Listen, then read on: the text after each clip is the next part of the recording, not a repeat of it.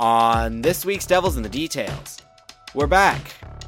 And we're back with an attempt to discern the approach United are deploying over the last few weeks and why they might be doing this. As well, where do recent results even leave United in all competitions? Is there still a chance of reaching the goals that were set at the start of the season?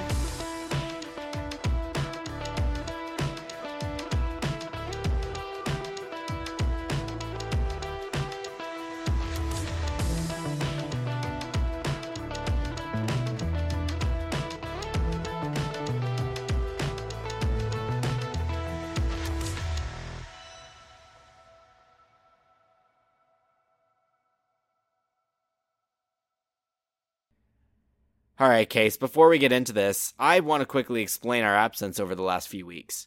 I mean, United haven't been great, which has made it easier not to miss this. Um, the fact that we love recording this and we haven't really gotten to. But the truth is, I think the main reason why we haven't been recording is because of me. I've been quite sick. I've had quite a few personal things going on, and I've been unable to do things other than the bare minimum of what I've had to do to get by in my day to day responsibilities. So I'm happy to say I'm finally getting better, which means we've scheduled this recording time and we're going again. Um, Case, how have you been? I've been all right. I've been I've been pretty good. Uh, obviously, United could be doing more for me, but uh, on balance, things are all right. Things are okay. Um, I'm glad to hear you're doing better because I know you were really under the weather for a while there. It it was a whole thing, but yeah, I think the worst of it is over, and now I'm just looking forward to being able to do things like I think when you're I think often it gets easy when you're a really busy person to complain about everything that you have to do in a given day. And then when you're sick and you can't do those things, you begin to be like, oh man, I wish I was better so I could do all the things that I was looking forward to doing. Um, so in some ways, it's like the grass is always greener, but in other ways, I guess it just gives me a little bit more appreciation for my own ability to actually be in the places I get to be and do the things I get to do. So yeah, I'm glad I'm doing better and we can do this. Um, not that I can watch the United games. I was able to do that even when I was sick, and some might argue it made me even more sick. Um, Certainly made me sick. um, and I think we're gonna spare you guys of a game by game breakdown of where United went wrong in these. Matches. I think I think we I, should touch on. We should just say which games we're like we're talking about though. We should just like yeah. The, we've missed seven matches. We haven't like it's been seven matches since the last time we talked. It's been a seven match run, um, in which United have played. To give you guys a recap here, um, I believe we last record af- recorded after Brentford, which was the last international break. So we have since seen a two-one win over Sheffield United with Dalot scoring the long-range goal. Um, the 1 0 win against Copenhagen. I actually missed that one, but Maguire scored the winner. Onana saved a penalty. Um, then the 3 0 loss in the Derby, uh, the 3 0 loss against Newcastle, um, which saw United eliminated from the League Cup, uh, a 1 0 win over Fulham, the 4 3 loss to Copenhagen, where Rashford was sent off this earlier this week, and then the 1 0 win over Luton this weekend, um, in which it was Lindelof who grabbed the winner from a corner, I believe. It was kind of from a corner, yeah. It was the the it was a rebound from an, like a, yeah. a, a following sequence from a corner. Um, yeah. So there's so much to talk about here. Um, you said you want to kind of talk about more the broad strokes, though. So is there something in particular you wanna you want to start with? Yeah, I mean, I think there there have been a lot of ups and downs in this run. Obviously, losing three 0 to City isn't great. Um, the Newcastle match was awful, and then the Copenhagen match was all kinds of weird. Um, and then the wins have been split between these kind of um, struggling displays where United had a few moments, I think, of really good quality that got them over the line. And today's match against Luton, which I actually thought United were very much deserving of the win and could have won by a greater margin. Um, so overall, not a run of seven matches or seven performances that you expect from a United team. And I think that focusing on the overall performances instead of the individual craziness that has gone on in these games might be more valuable for our listeners at this point. Um, and I mean, the first two things I've written here under my list are why God, why, and I don't enjoy being a football fan. So I'll start with number three, which is um, why do you think the approach has been, or what do you think the approach has been over the last few weeks And maybe why do you think that's been the approach from Ten Hag, both in terms of team selections and what you think United are trying to do on the pitch? Because I don't think I think often when teams play badly, the approach is less clear to people, but I don't think that means there isn't one. Um, and so, do you think there has been a clear approach from United to you, and what has it been? Yeah, I do think there has been a clear approach. Um, that's not to say that I endorse the approach, but I think when you look at uh, sort of Eriksen and McTominay have been pretty much mainstays in the side during that period. Casemiro, when he's been available, has gotten onto the pitch as well. Uh, but really, Eriksen, McTominay, Fernandes uh, have been the midfield three. I think Eriksen is on the pitch simply because uh, we've had a lot of trouble all season playing incisively, and Eriksen does allow you to play incisively. Um, McTominay, I think, is on the pitch because we've had a ton of trouble with box threat. Uh, just have not gotten the box threat uh, and the goals, in particular from our wingers, that I think we were expecting to. Uh, and so what you've wound up with is Eriksen sort of as the deepest midfielder in possession, with McTominay pushed up and Bruno playing sort of an in between role. Um, yeah, that, that's that's I think the the broad strokes. However, even with Eriksen on the pitch, we haven't been playing incisively. We've there's really been a heavy focus on wing play, even more so than last year, um, and a lot of speculative crossing into the box. Yeah, I, th- I think really that's what's underlined this approach has been a, a lot of crossing um, and a lot of crossing, not necessarily from good crossing positions, not necessarily from advantageous game states, um, and, and, a lot of squandering in in threatening uh, spaces. Yeah, and and then obviously I don't think the out of possession approach has changed drastically. I definitely think because of the change in in possession approach, United have suffered in terms of their ability to sort of dominate territory, and as a result, the out of possession approach becomes more passive. Consequentially, that, that, that that's that's the those are the broad strokes of where I think we're at. You, you did very well there, honestly. I mean, you first went with the midfield selection, which I think has been the key contentious decision going on. I mean, obviously there's stuff going on with Rafa Varane, um, and he's not been playing, but I think I would boil that more down to a best personnel decision, whereas the midfield decision feels very tactical um, in terms of its impacts on the team. And then you talked about the attacking displays and how United looked to attack. And then you talked a little bit about out of possession, its consequences. And I think that's a really good way of approaching where United have had um, clear approaches in these seven games and where they've had issues in these seven games. So I'll start with the midfield. Um, yeah, I mean, I think there are a few possible explanations for why Eriksen and McTominay are playing over uh, some of the new signings that have come in. Amrabat, Mount, recently Kobbie Mainoo's been on the bench. We've seen a bit of Hannibal on the bench and a couple of cameos from him. Um, one possible explanation to me is, like you said, an attacking angle. I think Eriksen brings a really obvious um, given his career, uh, sort of incisive passing threat um, and creative passing threat from really deep. Um, and then I think McTominay has been the box crashing or box presence player. He's had one or two, I'd say, chances in every game, and he has scored a couple goals. Um, another two reasons that I personally had down were um, the possibility that he wants continuity from last season in the face of struggling to tac- tactically implement anything new. Um, that maybe he feels Eriksen and McTominay have been around longer, and also that they've been more available than Amrabat and Mount this season.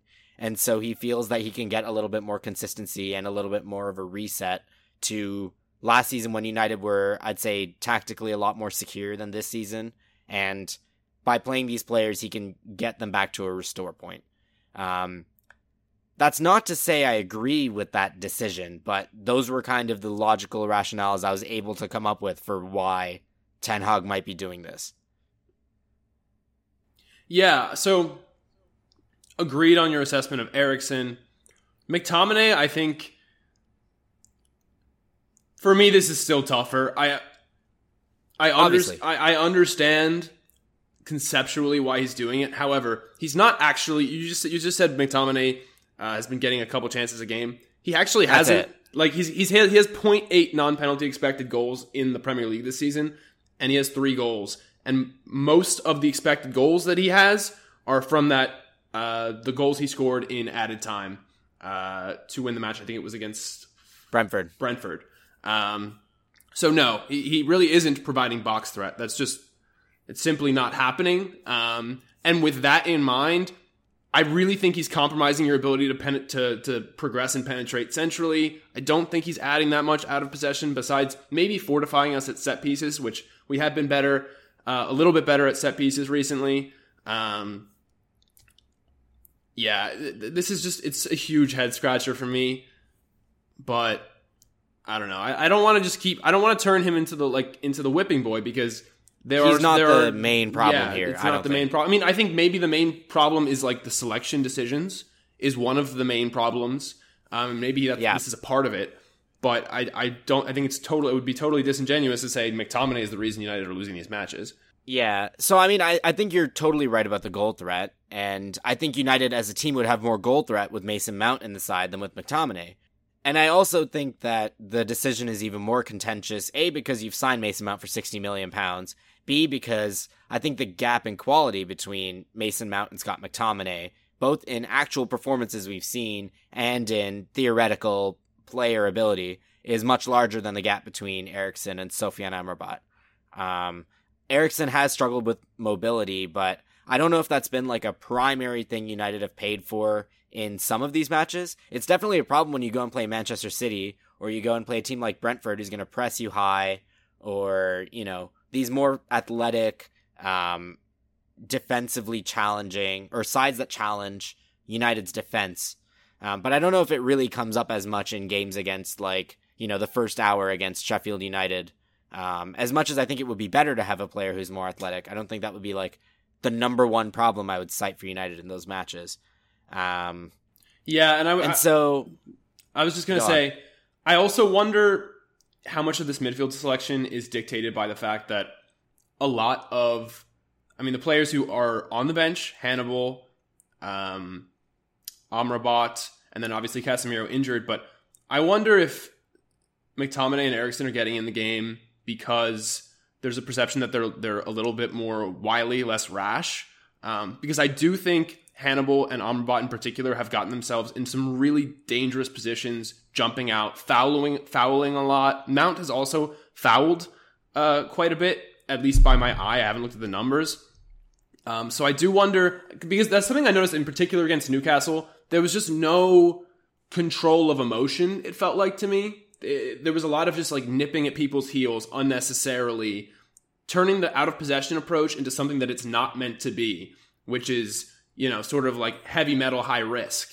And so I kind of I wonder about that uh, because though Eriksen obviously I think kind of un, like it's not tenable to field him every week because of his physical limitations. He is a lot more reserved in his behavior out of possession, which maybe that's part of this. I don't know. um, yeah, the Newcastle one's really interesting because United went with Hannibal, Casemiro, and Mount in midfield.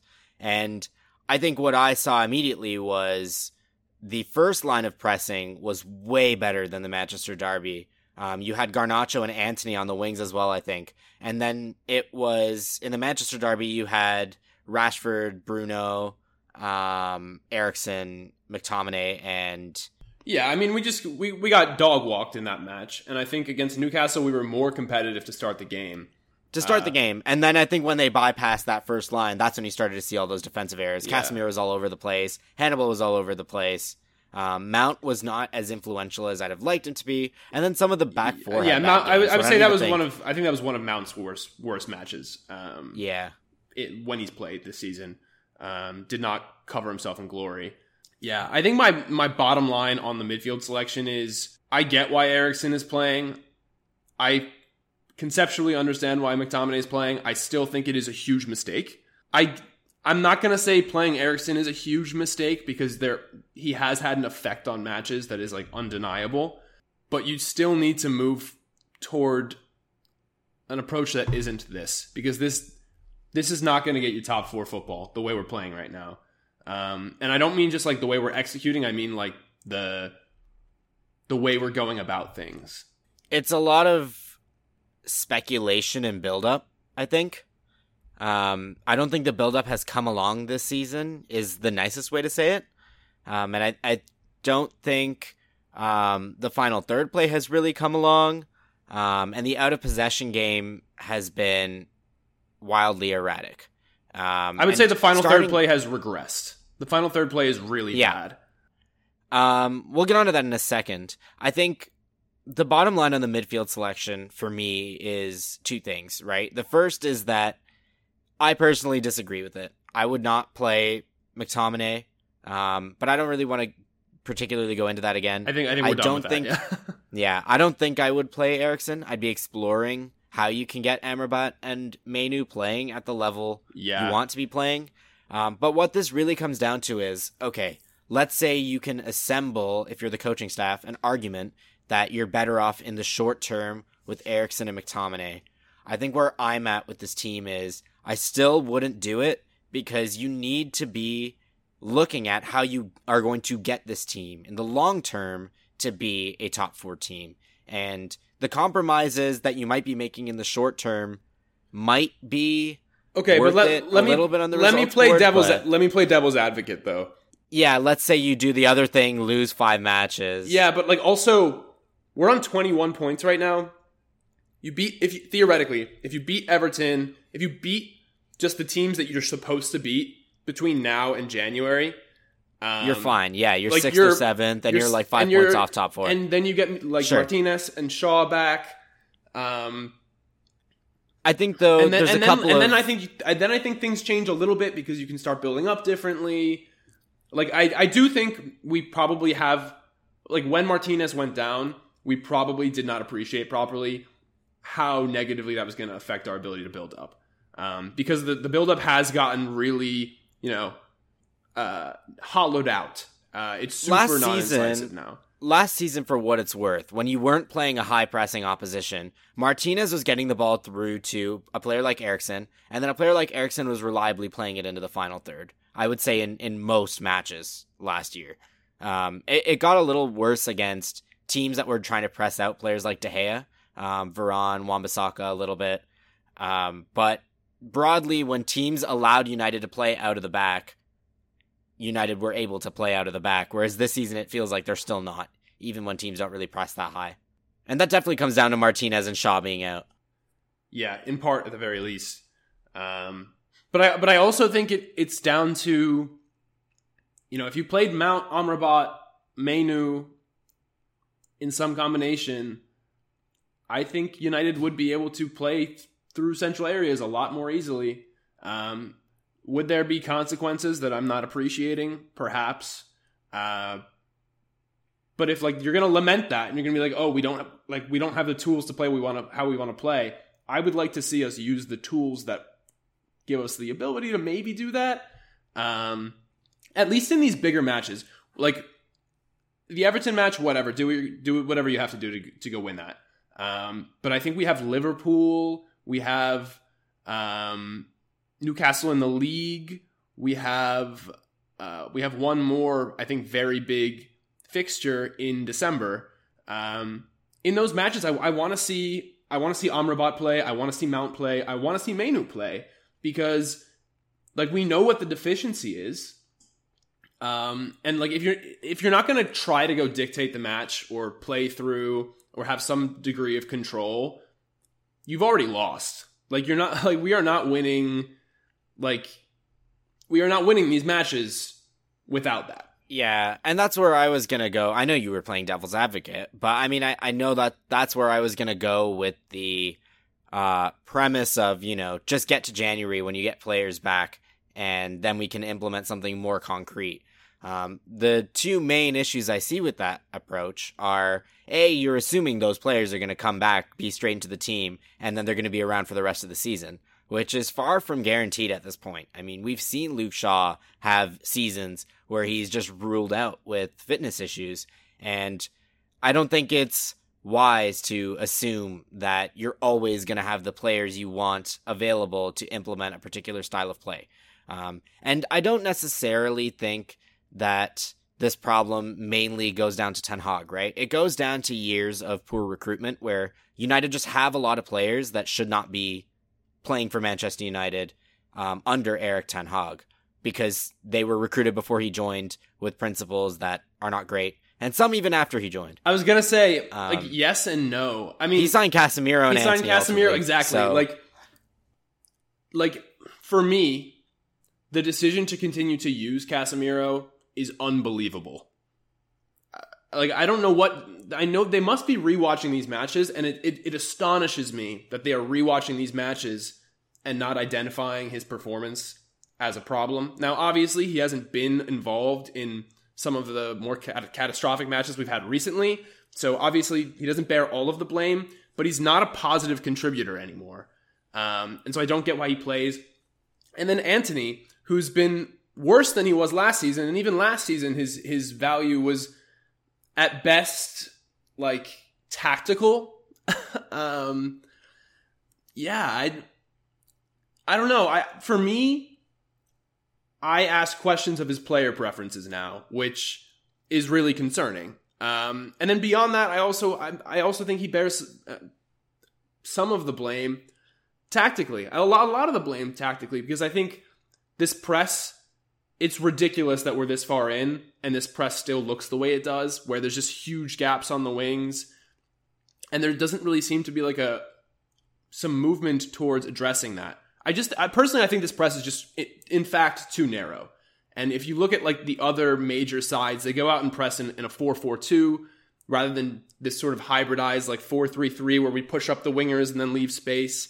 Um, yeah, I've, I've just I've, I've got I've got questions all over the place now about the manager, which that's really what's like dreary and and and upsetting for me. I agree with all that. I think going I yeah, tactically I, I don't disagree with you. I, I think going back to his personnel decisions, my point was not so much that he's made good personnel decisions, more that I think his personnel decisions firstly are a function of a squad that is dysfunctional. Um, it hasn't really been recruited in a particular image. Um, and then secondly, I still think that I've lost my train of thought. Oh yeah. If you have a dysfunctional squad and then you have certain elements of that squad that you're waiting for in order to implement a style, that's going to lead to a level of short-termism that is clouded in an illusion that you're ever going to have perfect circumstances because it's a it's a sport. It's not like a static sheet of paper that you can just go everyone's going to be fit and then we're going to implement a style and then everything's going to be fine and then we're going to win all these games. How Because dysfunctional is- You're always going to have players missing. I take your point, but how dysfunctional is this squad really? Because to me, I still see a ton So of really good thing. players. I, I still see a lot of good players. so that's the second thing, right? I think once you take that into account, you're not like nine out of your, in my opinion, nine out of United's starting 11 has been fit. Um, regardless, I'm not sure I have a definitive starting 11, but if you're going to pick them and you're going to pick a starting 11 from this United squad, the only players who are unfit who I would choose are Luke Shaw and Lisandro Martinez. Um, and that's two out of 11. That's not like an abnormal situation for a football team to be in. And so now you have nine out of your 11 players, and you have to choose between, you know, making these compromises because your two key defensive build up players are out, um, or trying to implement something that will work regardless of whether those two players are absent. And you go two months, and you know what? You're right. It's 21 points from 12 games. The results are not bad. There's every chance you go into Christmas with 30 points, but I think United are relatively fortunate to have won all of these games against these small teams to be at 21 points. And I also think they're two months shorter on time to implement something that can be useful, um, that can be contributory to the quality of performances in the new year by playing this different style if they've decided to adapt and throw out the possession ideas until those players are back. Like I don't I think you've lost this amount of time that you would have had to implement something that could be better than what they're doing now. Um, even if what they're doing now is a means to get to January. So even if that's the angle, I think I can say I understand that angle. I still don't agree with it. I still think at some point you have to go, I'm either building this team to play a certain way and we're going to play that way and we're going to drill it because if you don't drill your principles as hard as the other teams that are in the Premier League right now that are drilling their principles every single game, your principles are never going to be as effective as theirs because they've drilled them more, they've played them more, they've executed them more. At some point you just have to you just have to drill it down and go, we're going to play this way and it's going to be a bit brutal once in a while because we don't have some players, but it's going to have to be because this is how we're going to get more results than the teams around us and how we're going to consistently be a challenging team. And if you never do that, if you always compromise, you're always going to be middling around the top four fight. You're never going to actually get up there. Yeah, agreed with that. I think that kind of takes us nicely into a discussion of like the Champions League because I think where United are at in the Champions League is just absolutely totally unacceptable. I've said this before, like I said this one when when Ole was in charge. We didn't have the podcast then, but at the time I said it. There is no there is no excuse to not get out of your Champions League group as Man United. There is no excuse. Like doesn't matter how bad the injuries are. Doesn't like it doesn't yeah, like especially this group. Like doesn't matter how bad the injuries are. It doesn't matter how unlucky you get. There's no excuse not to get out of your Champions League group. United are almost certainly not going to get out of their Champions League group unless they win both of these matches. Which you know what, crazier things have happened. This team is bizarre, so I wouldn't be surprised. If They could actually get out with a win and a draw. Can they get out with a win and a draw? Oh yeah, they could have seven points. Yeah, that's crazy. Beat, that's if, if, they beat Galatasaray and, and then draw, draw Bayern, with Bayern, and then um, and then in if, fact, even if they lose to Bayern, if they beat Galatasaray and then Galatasaray and Copenhagen are both on four, if they draw each other, then United can get away with six points. It's pretty absurd. That's insane. That's insane. But anyway, point being, you need things to break your way now um, to get out of this group, which is pathetic. It's completely pathetic. You had it in hand. Um, I realize the red card on Rashford is unlucky. Um, the penalty call against Maguire is unlucky in the, those matches against Copenhagen. Um, but you're up 2 0 at like at going into half basically. I get that you go down a man, but it's Copenhagen. Like I'm sorry, I know they've played well in these Champions League matches. This is not this is not a side that has any right to come take it to you and put even two goals past you. Forget four. So like I think for me that yeah. also comes down to like I do think there's a mentality problem now. And I, I you know, I'm the last person to start talking about mentality I do think this team crumbles um, far more easily than it than it should because there's a lot of I I do believe there is a lot of talent in this team. There's also some not so talented players, but there's a lot of talent. There's enough talent to see out, you know, 55 minutes of football against a Danish side when you're already With a 2 0 lead. Yeah. Like and and, and like we you just know they're going to crumble. When anything any adversity when they're confronted with any adversity, like this team is just it's building up. And, and you know what? Part of this is the vibe, right? Like you can't. It's really hard to to maintain mental strength and persevere when so many things have gone against you. And I do think a lot of st- stuff has gone against this team this season. Um, and so you start to you know get in your own head. But there's also like you can control some things, and I feel like the, like this team is just mentally on zero right now, like running on fumes, which is upsetting to see. And I don't I don't really know how you fix that. That's not my like space, but I mean, the answer like is to go win a big game by accident. Yeah, then... I, I agree. But like, I, I have been thinking about this. Like, if that Garnacho goal stood against Arsenal, how different would the season be? Like, I, I do think it would be pretty different.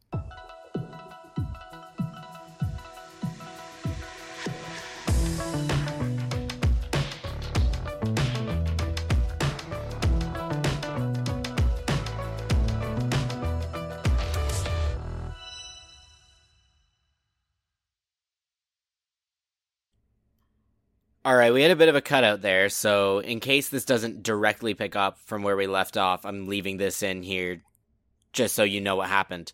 Um, yeah, I I don't disagree about the mentality stuff. I just don't really think it's a good topic of conversation for us on this podcast, uh, which is why I tend to steer clear of it. I agree with you. I just think like at this point it needs to be touched on to some extent. it doesn't need to be touched on as much as I think you have, and I think you said it well. But yeah, I just don't really have anything to add. So I think in terms of the approach, it's fair to say that we could come up with an explanation for the approach. There is an approach, and that we don't agree with the approach.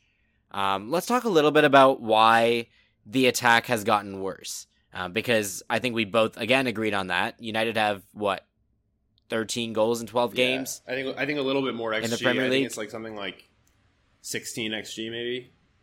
Yeah, it's bad. It's Yeah, bad. 15. United need to be putting up way more than that. Yeah. Um, and there's a couple of reasons for this. I'm gonna start with the most obvious, and I want to lead into some of the other, some of the like possession decision making in the final third stuff a bit later because I think that contributes a lot to the out of possession issues. Um, but in terms of personnel quality, how much better do you think this team would be if you just like stuck an elite attacker in the front of it? A bit. Like we'd score a lot more goals. Um, so I guess a lot, but yeah, a lot, a lot, like a lot. Um, okay. Yeah, I mean Rashford's just like not been very good this season. Garnacho, I think, has been fine um, when he's played, but I don't know. These just aren't great attackers. Højlund, I think, is very good. He's been very good recently, um, but he's still not like an elite player. Independent of form, like the shots aren't going in for Højlund and Rashford's not doing well. I mean, they're going into the I Champions League. He's got five goals in, in Oh, yeah. four matches now. Hoy- Højlund has not scored in a United point. Yeah, Like yeah. he scored five, United lost every game. Um, yeah, I think your good attackers here are good, and your not good attackers are like bottom half Premier League attackers. And I think what that means is that a lot of the good situations and, and positions that United get into are just not be- being converted at the rate that other teams are converting them. Um, other teams around United in the table, if they're in sixth, you're looking at your, you know, looking up your Liverpools, your cities, Spurs, Arsenal. Their attackers are converting these situations into chances um, at a more efficient rate. And, you know, there's some systematic components to that. Like, they obviously all have tactical principles that lead to creating chances. But a lot of it really is if you have better players, you're going to create better chances. And I, I also I would add this though. I do think a big part of the creation issue has been a territory issue. Like United just haven't had the It has. ball in the final third. Like I think that's actually been a bigger issue than we'll get onto that next quality, because it has yeah. been. I wanted to start with this one. yeah, yeah. I mean, United's attackers, but like uh, United's attackers aren't elite, but they are better than what they've done this season. Yeah. Yep. I think I think Rashford and Højlund are legitimately good Premier League attackers. I think Bruno is a top end Premier League attacking midfielder. I think um, you have a couple of other players who, at their best, can contribute to the team. Um, Garnacho being the name that you brought up. Yeah, I think Garnacho is Here. straight up a good player. for his age, I think he's very Yeah, good. I think he's excellent I- for his I- age. At Premier League level right now, I think he's fine as a starter.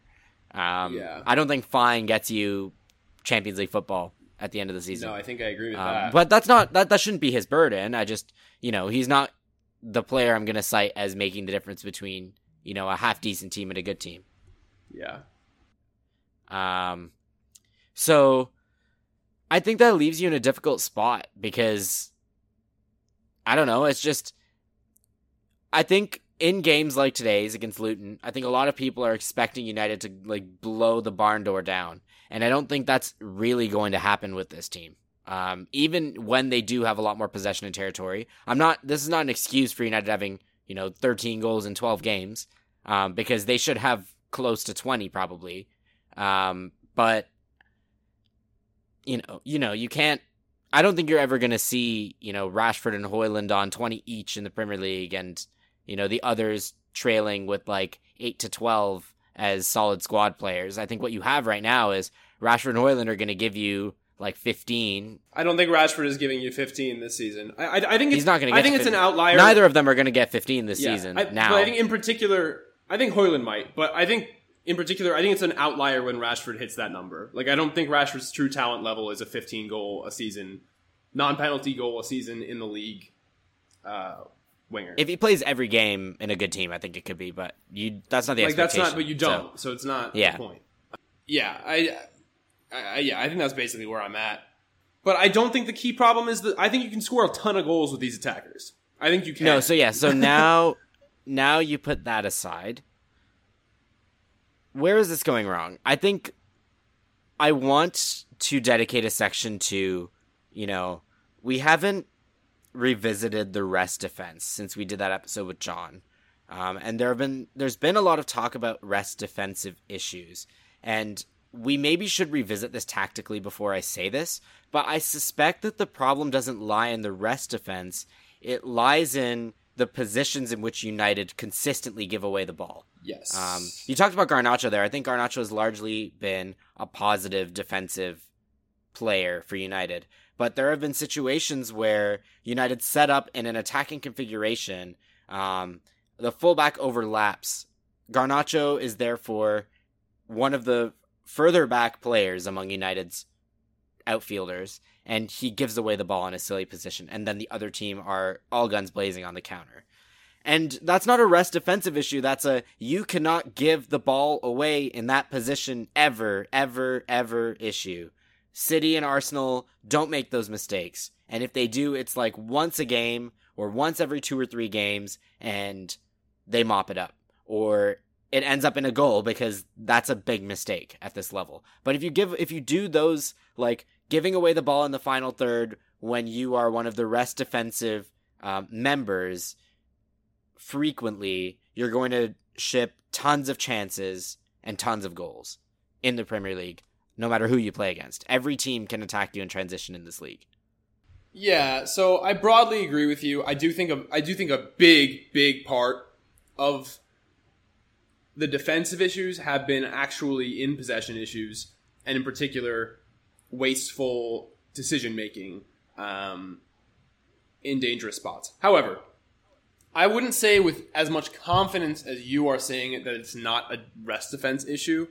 Um, I think just because I would like to go back and see some of the because you know sometimes these decisions are made and Yeah. poor decisions. Well, I did disclaim this with we have not done the tape on Yeah. rest defense. So. but like, but I, I kind of just want to go a little bit more in depth there because, like, yes, uh, the decision making is definitely an aspect of this. Um, however, also, um, I think there's a chance that in a lot of these instances it's a bad decision, and then there's also some, you know, unneeded exposure uh, to some extent. But I, I, we need to look at the at the tape first to, to really make that assessment. I think. Um, Yeah, if there is a rest defensive issue, if I were to speculate, I would suggest that it's probably coming from the second midfielder um, in the three. Like you always have one midfielder back, and then the second midfielder has to be strategically placed, and I think that might be where it's coming from, but I'm not sure. So yeah, maybe we'll do a tape session on that, but I don't think right now it's like a major, major thing. I think the big thing here is giving the ball away. It's both hurting you in attack and defense because a you're giving the opposition if you give the ball away in bad positions and even sometimes if you give it away in good positions you're giving the opposition a chance to get out which is ceding territory um, which cedes chances and also cedes your potential to create chances because the more time you spend in the final third the more time you have to create chances unless you're manufacturing transition scenarios um, you are ruining your possessions because you're giving away better opportunities to create chances. And I think when you don't do those things, when you have players who have less technical deficiencies, when you have players who make better decisions, you end up in more chance creating scenarios and you end up in fewer chance concession scenarios. Um, and I think that's been a big, big, big problem for United this season. Like I, I can't overstate how big I think this is a problem.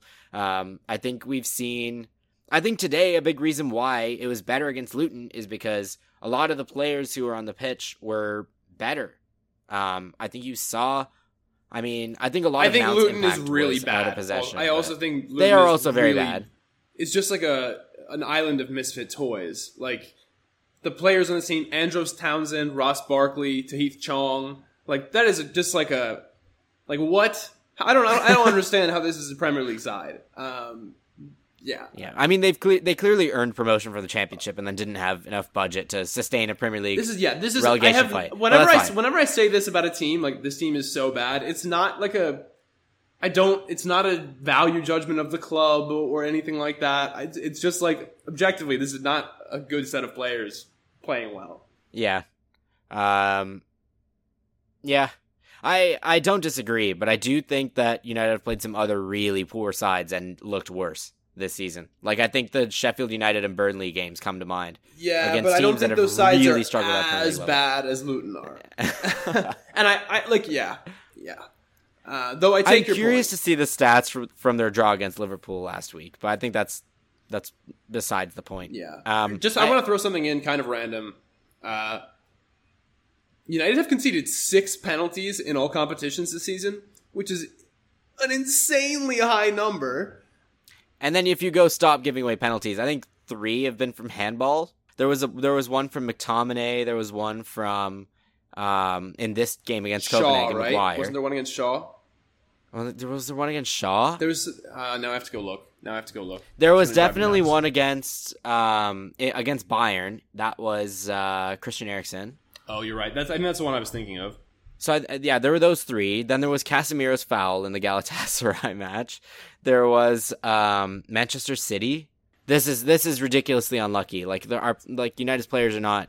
I mean, Coach to- get the ball out of your box part is part of it, right? Yeah. Like, don't Yeah, yeah, spend yeah, the time. So, like, when you cede so much territory, the ball spends more time in its spot in your box, and these things happen. However, There are teams that get relegated that don't concede six penalties in like 15 games. So while I think there's, I have really big issues with managerial decisions, player performance, uh, etc. I do think on balance this team has been unlucky. Um, oh, City was not handball by the way. It was a shirt pull from Højlund. oh yeah, but that was also a goofy one. That Also like, kind uh, of like unlucky. just a, yeah, it's, it's a it's bad. That was actually a bad call in my opinion, even though I don't think it changes the result at all. the the thing with these calls is like it's not I'm not here to dispute the calls and say like United shouldn't have had this and they've been done unjustly by VAR, but these calls are not given every game. Like they're not consistently given every single time they happen. And so let's say they're given, you know, in theory, I'll make up a number, 50% of the time they happen.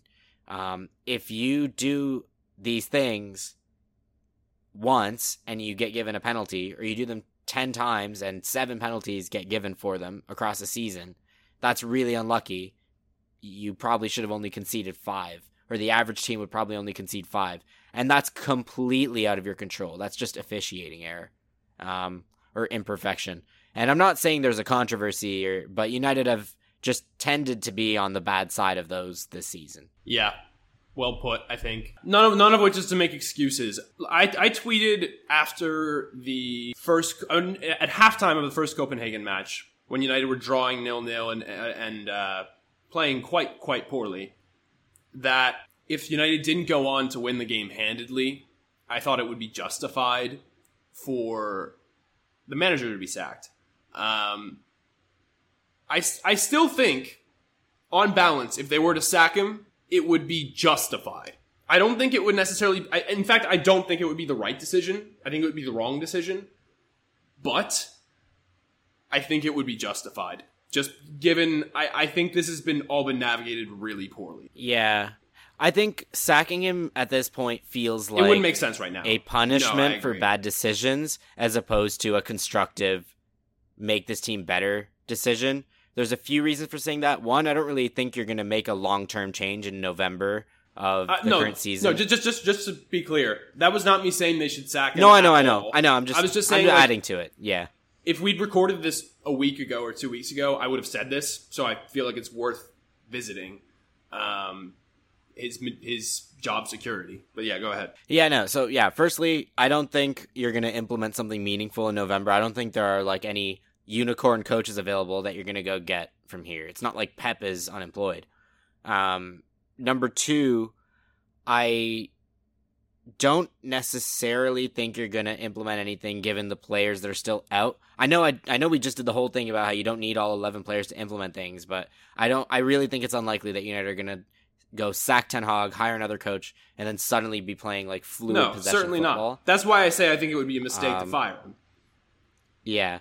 And then number three is that I think United are at a point off the field where they're navigating um, a massive change in the board and a massive change in ownership. And I don't think it makes sense if the rumors are true that some kind of takeover is going to happen in the near future. I don't think it makes sense to go sack your manager, hire a new manager, and then someone else buys the club and comes in and evaluates the manager that's been there for one month. Um, I think if you're gonna replace Ten Hag, you do it when you replace everybody else, essentially. Yeah, a- agreed on that. The only reason I said it was I think now he clearly bears quite a bit of blame and also has some glaring deficiencies in his approach um, that he could still amend, uh, you know, possibly, but I no longer.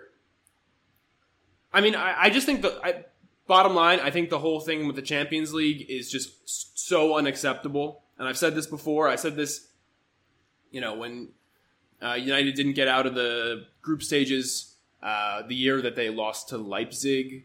Um, Yep. 2020, 2021. yeah.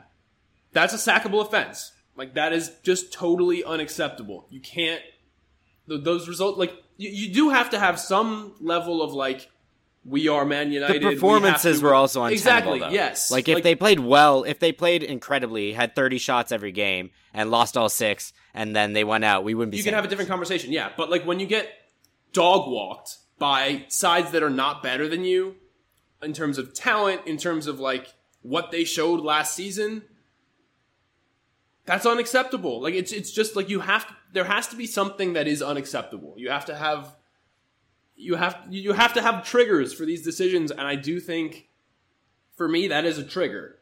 Now, taking it all on balance, I still wouldn't make that decision, but I would think it would be justified or at least justifiable. And so that's why I say it. Yeah. Yeah. I think at this point, I have some level of belief that Ten Hag could coach a very good United team. Um, I think he coached an Ajax team that was at a level that if you got United to that level with the personnel that United have, combining with the tactical level that that Ajax team were at, I think United would be incredible. Absolutely. I question the approach he's taking to get there I agree with that. and whether there will be too many roadblocks for United to ever get to that point. Um, and I think at that point, if you get there, you're gonna have, y- y- if you do sack Ten Hag, you're gonna be looking at a sort of um, imperfect field of assigning blame, right? Because there are going to be some reasons. There are going to be, there clearly have been decisions that Ten Hag made. Like I said, some of the compromises that United have taken are definitely potential reasons why they're not as good as they could be long term. Um, why they're not as good now as they could be if they had maybe made some sacrifices in the past. And there are definitely other reasons like that, or other decisions like that that Ten Hag has made that have led to this. Um, but I think there's also a lot of board inefficiency. I think there's also a lot of you hired this guy who had done a very clear job at a previous club, and you wanted him to do that job at this club. A, if that's not the situation that you're in, why did you hire him? And B, if that is the situation you're in, what has prevented you from creating the environment that allowed him to implement exactly what got him to get that Ajax team there? Because yes, he's faced a number of challenges that he's had to navigate, but maybe he shouldn't have had to face as many challenges as he has given the environment. Like I think I think coaching United is harder than coaching many other Premier League clubs, and I think that that is the biggest problem that you want to solve. even if Ten Hag has Listen, to go. I am by no means saying he is primarily at fault for the condition of the club. Absolutely, I'm not, Yeah, I'm not saying this in disagreement with you. To be clear, I'm just adding Yeah. to your point. Um, there's there's definitely clearly dysfunction that is out of his control. However, things like you know repeatedly being linked to players like Arnautovic and Rabiot, um, selection decisions like consistently playing McTominay, consistently playing Casemiro, consistently playing Antony. Um, I've sought. The, He has dropped I've- Antony this week. he, he has. For- Antony looks like maybe a little. It's it's things have changed. Um, took a long time. I mean, I also think this season he's been a lot worse, and it's just different. Um, but anyway, that's not my point. We're getting de- derailed. My point is, I think he's made his bed to a certain extent. I don't think this is all just dysfunction. Like he's got tools. He's like, why is Mason Mount not playing? I, I don't see a good reason. And I don't want to turn this into us just like lamenting the things we disagree with him about, but I, I, I, look to give him the benefit of the doubt. And I I don't see it. Like I don't I don't see it. And when I stop seeing the path, that's when I start asking these questions. And I, I do think I have started asking these questions. That's not to say that I, I think he's, you know, out the door now and I'm can't you know, I'm gonna be outside the stadium with a sign, but I've lost a lot of confidence. Yeah. We were talking about this before we got on the pod and talking about how early in the season we were still quite optimistic about United in spite of the losses to Spurs and Arsenal. And I think there's definitely been a downturn, particularly I'd say since the Brighton game in how we both perceive the performances and results and decisions being made by this team. Um, and that makes it a lot more difficult, I think, um, to record about them. I think a big thing that's really noticeable in the discourse around football or any sport is obviously it's emotionally driven, right? When you're winning matches, you're going to have a lot of people who come out and go, Yeah, we're amazing. Why don't you think we're amazing? Um, you know, you have all these big papers right now trying to incite some level of um, that response from from the United fan base by going, United are the informed team. They've won four of their five last Premier League matches.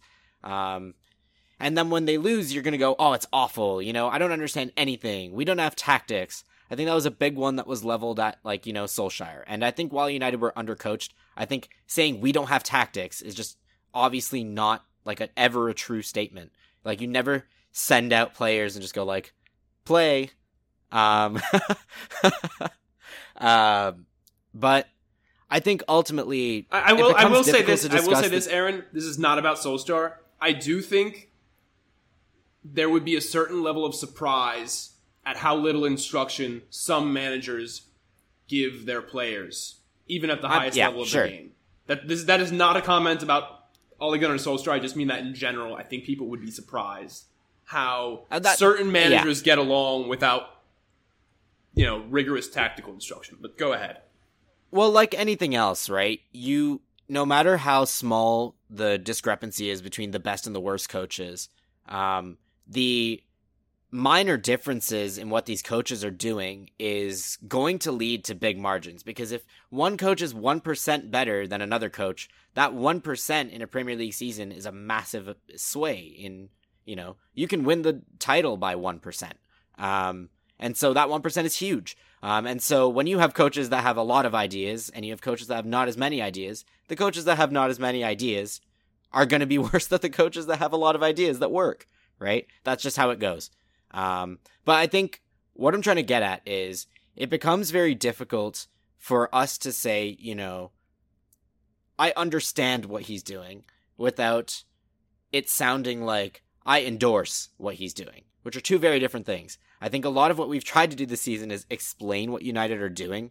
Um, and I think we're at a firm point now where we're both saying we disagree with what United are doing, but we're trying to rationalize it and understand it. Um, and then from there, we can still choose to disagree, and we can still choose to say, you know, I understand what Ten Hag has tried here, but I don't think it's working, and I think it's time to try a new coach.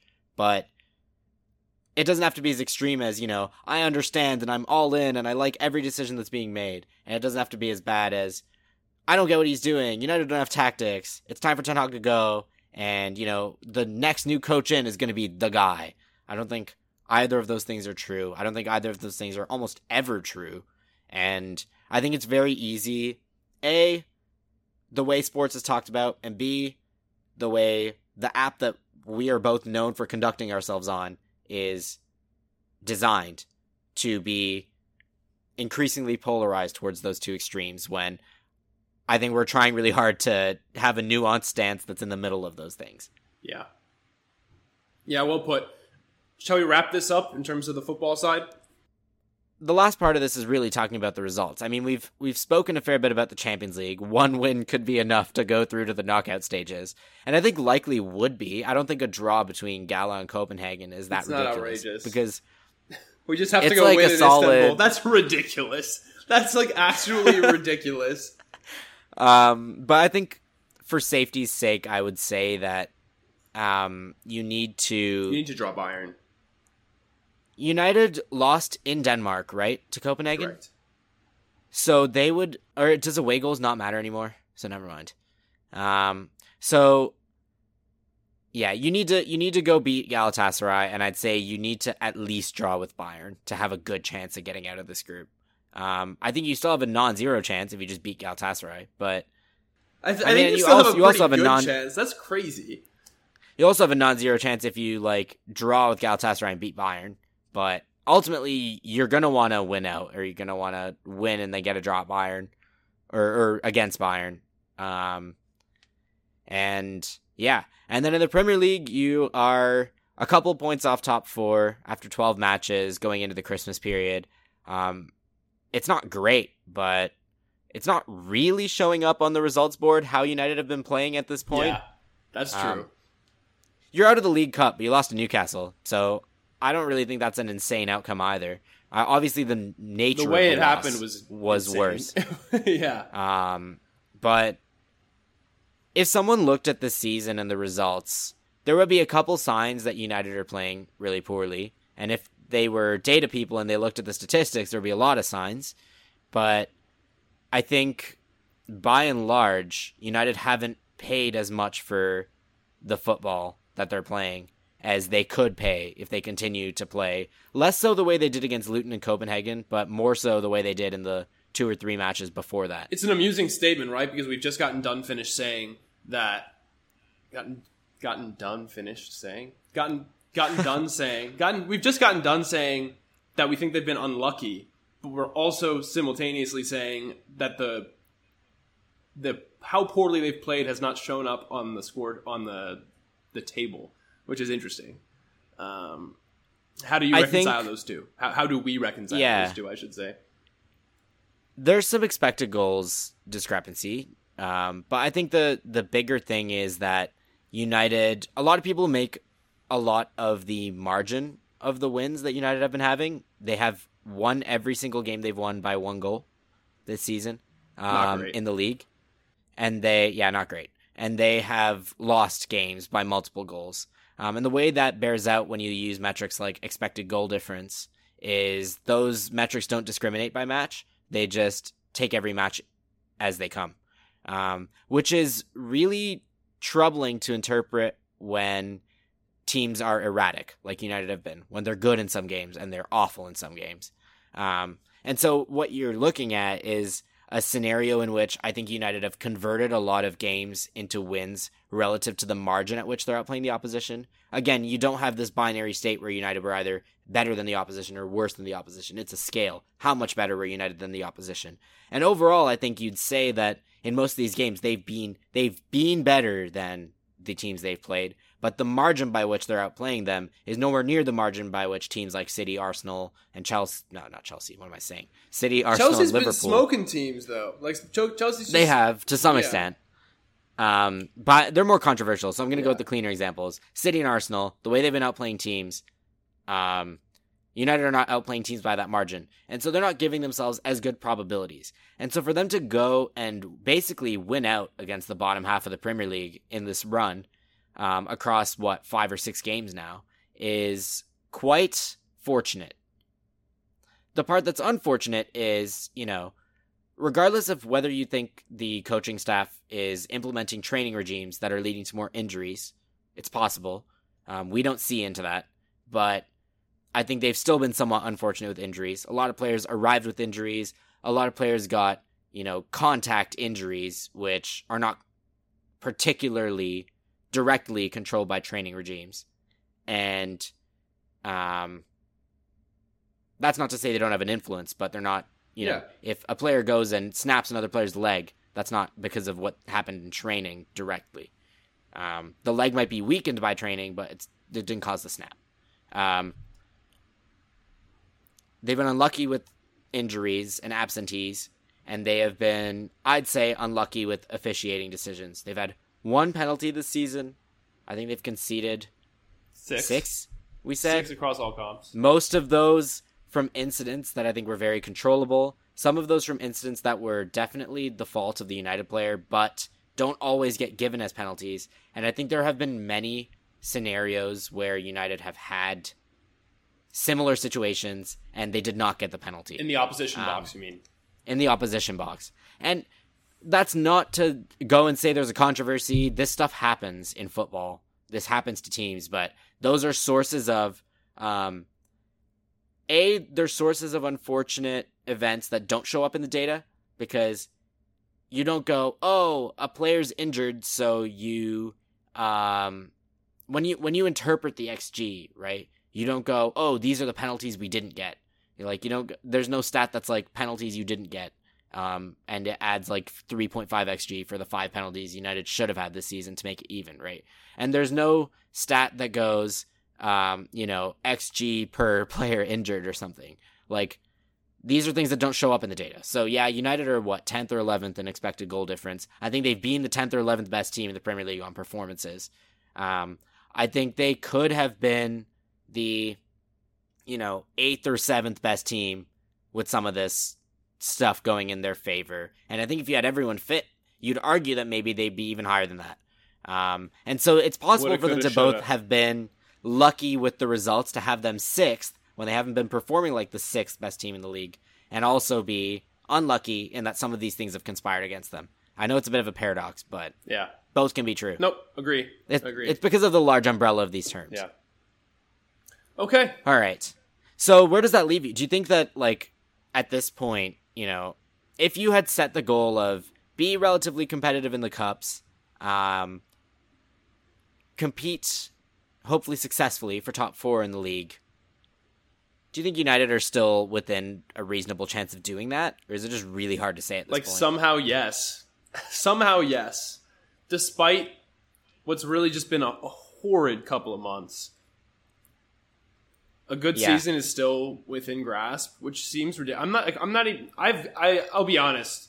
I don't have a lot of hope left for it, but it's still not even not simply mathematically possible. Like not completely improbable, which is uh I don't know what to make of it. It's fortunate, um, in my opinion, but we'll see. I, yeah, the selection, the sele- the selection choices need to change for for me, in my opinion. Um, Well, that's the thing. We we have strong opinions about what the selection should be. Um, I think we could very easily argue that you know next game United go make the right decisions and suddenly they can be competitive again. Um, but it's not really that simple as we've outlined today. And a we're, we don't necessarily have confidence those decisions will be made. B it's not really clear that those decisions will fix everything they won't. Um, or will fix they, a lot. like, They, won't fix fix- everything. They certainly won't fix everything. They won't. They'll make a difference, but they won't change who the team is completely. Because honestly, I think there are very big tactical problems that need to be changed. Like approach needs to be changed. That's where we're at. Yeah. All right. Shall we do a? Unless you have anything else, shall we do a quick no details since we've been gone so long? Yeah, let's do no details. Um, gosh, I'm gonna get I'm gonna get you to come up with this because the no details of my life recently has been Oh, no. not great details. Okay, no details. This is the segment of the podcast where you can ask us any question The one caveat being the question cannot be about football. Um, okay, I've got I've got some I've got a couple ideas uh, bouncing around here. First off, you got any you got any music recs? It's been it's been a month since we've done a podcast. Any, any music recs? What have you been listening to? Oh, that's a good one. Um, right now, I'm going through the album of the year nominations for the Grammys. Um, I haven't. I I don't really care who wins the Grammys, but I often find it just introduces me to artists that I haven't really listened to prior to that. So I often look through the nominations for songs. Um, I've been through three of the albums that are nominated for Album of the Year um, Jon Batiste, boygenius, and Miley Cyrus. And I mean, they all had things that I liked, but I wouldn't really be like, go listen to this immediately about any of them. Um, I really, I started listening to, I don't know if you ever heard of Remi Wolf, Yeah, but Paramore did like a remake album um, of their recent album with a bunch of featured artists. Um, it's a pretty interesting one. They got like Foals. Um, that's cool. fun fact about Foals for any Devils in the Details listeners. Um, our theme music is made by Jacob Connor. He's a music producer. Um, and when he was making our theme song, he said that he wanted it to sound like something Foals would do. So if you like our theme music, go listen to Foals, I guess. Yeah, Um, but and, and Jacob did a great job with it. So I mean, I, I I actually think it's quite true. it's the best part Um, of the podcast, probably. Um, yeah, and I mean, Paramore did a track with Remi Wolf, and I'd already heard Remi Wolf doing a track with Dominic Fike, and so I liked both. And so I was like, I'm gonna go listen to Remi, Remi Wolf, and I listened to her album from 2021. It's called Juno, and it's Some is awesome. It's a yeah. really good album. Um, so that's probably the best music I've listened to over the past few weeks, or the best new music. I'll, I'll give you one more. My dad is a massive fan of the Eagles, Ah, awesome. and he's been trying to see them for like 20 years um, and they're doing their like farewell tour um, and i managed to get into the pre-sale for their toronto show so i got tickets to see the eagles Does he know? um, yeah he knows he knows and they're being opened for by um, steely dan cool. so, yeah, I mean, I'm not terribly well versed in the music of either, which is my next project in terms of listening to music. Um, get familiar with both of their discographies. So I've been listening to the Hotel California album a fair bit. It's it's obviously great. Like they're just such good musicians that they could play anything and it would probably sound really good. Um, and yeah, so I'm gonna go see the Eagles later in 2024, which is gonna be really cool. That's cool. Yeah, I uh, I'm actually a pretty big Eagles fan. There's, they've got a lot of great music. I can send you some some song recs, but really you can't really go wrong. Um, that's exciting. Yeah, live music is amazing. I got to see. I mean, did I say this? Oh, yeah. on- have we had a podcast since I saw Little Simz live? She's one of my favorite. Yeah, how was it? You told It me it was that. awesome, dude. It was. You also saw Arctic Monkeys. I saw the Arctic I think we might have Monkeys talked live. about I think we did talk about that, but I saw Little Simz more recently, um, and she's awesome. Like she's a great performer. It was it was really really cool. She didn't play two of my favorite songs of hers, which was a bit of a letdown, but um, you know that happens, right? Like it, it is what it is. yeah. Um, but yeah, so that was cool in terms of live music. What I've been listening to um, recently, I've I've kind of, you know, I, I used to be really into hip hop, rap. That was like the majority of what I listened to. Probably four years ago, I moved away and like didn't was listening to far far less of it. The last like month, I've just like totally come back to it and found a bunch of stuff that I've missed in the in the intervening time. Uh, so I've been listening to a lot of Baby Keem. Uh, he put out an album, I think it was last year, Okay. The Melodic Blue. That's awesome. Um, I might check that out. I think I've heard about yeah, it. he's, he's he's pretty big. He's got you know his cousin is Kendrick Lamar, so um, Right, yeah. uh, That's what I've heard yeah. of it. uh, so they've got a, they've got songs together. Um, yeah, I've also been listening to Kendrick Lamar's album from last year that I liked when it first came out, but now I'm like really really getting back into it, um, enjoying it a lot. My worst confession about music is that I've never dug into Kendrick's That's discography. crazy. I think you would really. The in- reason- in particular, I think you like to pimp a butterfly. I'm 100% sure I'd really like it, including To Pimp a Butterfly, but I just always feel like it deserves more attention that I'm willing to give to the music I listen to when I'm listening. Like I always need something while I'm like cleaning up or like watching TV or not watching TV, sorry. um, while I'm cleaning up or like doing work. Whereas I think with Kendrick, I want to like sit in a room and just like put the album on and listen to it. And I've just never done that. So maybe next time I'm on a bus ride, I'll put on. My brother was saying the same thing. He's like, your favorite will be To Pimp a Butterfly. So maybe next time I'm on a bus, I'll put on To Pimp a Butterfly. Yeah. But yeah. No, it, I think definitely your favorite will be to, to Pimp a Butterfly. My favorite is Good Kid, Mad City. Um, just because it has like incredible re-listen value for me. Like I, I can just like anytime pop it back on. Um, but To Pimp a Butterfly is definitely like you know his seminal work, um, and I think it'll yeah. be right up your alley. Um, so yeah, that's most of what I've been listening to. Also, Joy Crookes. You should listen to Joy Crookes. She's awesome. Um, Googling this. She's uh, I, I, she is British. I'm quite confident she's British. Yeah, British, Irish, Bangladeshi. Yeah, interesting. Um, she's got some awesome music. Oh, it's this like looks awesome. R&B, um, amazing, amazing, amazing. Like I've just been so into it. A uh, couple songs I've been listening to in particular. Um, let's see, Trouble hurts. Uh, when you were mine, and then also she has a she did a cover of a Kendrick Lamar song, uh, or two Kendrick Lamar songs. Okay. Um, yeah, really, really. This good. looks awesome. Yeah, I'm gonna go listen to yeah. this. I'm, I'm, I'm, you got um, me. I'm gonna go back to Remi Wolf though now too because I haven't listened to that album. I think it was it's a 2021 album, right? So it's been two years. Yeah, it's so great. Yeah. I was blown away. Um, yeah, it's also definitely my type of thing. So I mean, I don't ne- necessarily think everyone would really like it. Um, it's definitely more about like the instrumentation than like specifically her vocal tracks. Um, there are some tracks where she really sings out, but like a lot of it is just really cool musical ideas. Um, yeah, I, I, definitely highly recommend it. I'll I'll give you two more things. Um, I saw Raye in concert two or three weeks ago. I don't know if you ever heard of Raye. Mm, and I don't think um, you mentioned it. Yeah, no. Raye's a British artist. This was before I got sick, actually, so it was more than two or three weeks ago. It's probably like five weeks at this point.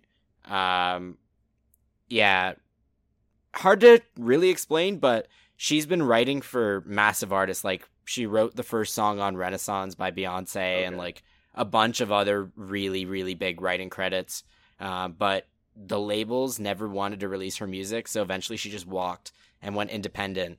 Um, and she kind of has like an it's sort of got like modern hip hop elements, but it's largely like done as blues or like old style R and B.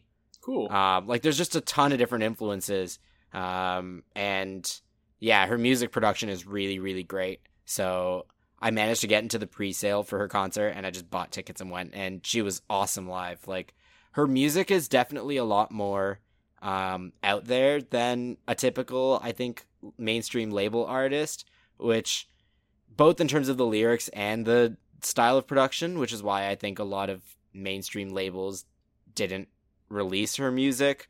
Um, there's definitely probably a lot of other things at play, so I wouldn't go like too deep into the subject on here. But yeah, I she's really good. Her recent album's really good. So I I was actually surprised it didn't get Grammy suggestions because she's charting really well right now. So like a Raye, one of the songs on the album, R A Y E. Yeah, one of her songs got really big on TikTok this year or last year, and yeah, I'm. I bet you have. I don't use TikTok, so I knew it because I heard it from. I found her music on. Spotify. I do have a song of hers saved on on Spotify, so I'm thinking that's probably the one. Yeah, it's got yeah. 630. It's definitely the one. It's got 630. Yeah, escapism. Yeah, yeah, yeah, yeah. Um, her Tiny Desk is also great. I've been watching Tiny Desk lately, so this is the last thing I'll say. Raye's Tiny Desk is really great, but recently Nile Rodgers and Chic did a Tiny Desk, and it's the most absurd thing I've ever heard. They played every song that ever existed. Like it's it's so good. Like I a, I didn't realize that all of these songs came from Nile Rodgers and Chic. I mean, I should have because he wrote for tons of massive artists as well as playing in his own band. Um, and B, they mix them with like tons of iconic hip hop bass lines and like he did stuff with Daft Punk, so a bunch of Daft yeah, Punk. I was gonna say, um, I love Daft Punk. I really like. I'm a huge yeah. I really Random Access Memories in particular is like an album I really really like. That's cool. Um, I, I, didn't know that. I wouldn't have guessed that either. So, yeah, yeah, Yeah, so he just had this amazing session band with him and obviously with Chic as well. And they just did the they did a half hour tiny desk and it's amazing. It's so good. So Okay, I'm gonna have to check that out. I haven't gone down a, a rabbit hole with uh, tiny desks in a while, so I'll have to do that. Oh, it's big. Yeah. I mean, you would really like Stromae's. I'm No, I've seen. I, no, really I've, I've. I've seen. I, I, dude, I've, I've gone down tiny desk rabbit holes before. It's just been a minute since. just I've not it. Yeah. recently. Um, yeah, is amazing. Uh, Setangana has like an like is my personal favorite. His is like so so so cool. Um, I would Yeah. definitely recommend watching that Yeah. one. Um, oh, one last music rack that I have before. I think we've co- I think we've done enough here. I think we've got we've spoken enough. Um, if you only listen to one thing that I've ever recommended, listen to. Oh my uh, god. uh, this is listen to Santhosam by Priya Ragu. Uh, Oh, you her- sent I did me. send it to you. Did you listen? I did, yeah. Dude, the, it's an album. it's an right? album. I am in Yeah, love with this album. Like I'm just listening to. I was listening to it like on repeat for like two weeks, and then I had to stop to just like give myself a rest. But I'm gonna come back to it now because I almost forgot. Um, It's really, really good. Like it's at at the absolute least, you'll appreciate that it's unique. it's su- yeah, it's super. I unique. think. yeah, Yeah. Um, yeah. Okay, I won't spoil it too That's much because it's super worth listening to. in place of the starting eleven that we think United should play, that they're never going to play, we gave you a starting eleven of music Yeah.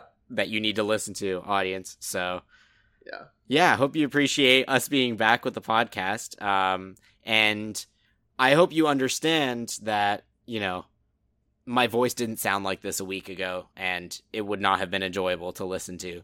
Um, and I hope this was enjoyable to listen to, even though United have been, um, hey, actually, no, the most informed team in the Premier League, apparently. With four wins in their last five. So you should be grateful. yeah. Four the Premier five. League's formed team Jeez. All right, man. with a plus one goal difference. Because they won four games by one goal and lost the fifth 3 0. It's a mess. It's a mess. All right. It's called a week. Um, hopefully we're back next week and I haven't fallen terribly sick again. And yeah, stay tuned, everyone, and enjoy the international break. I know I will.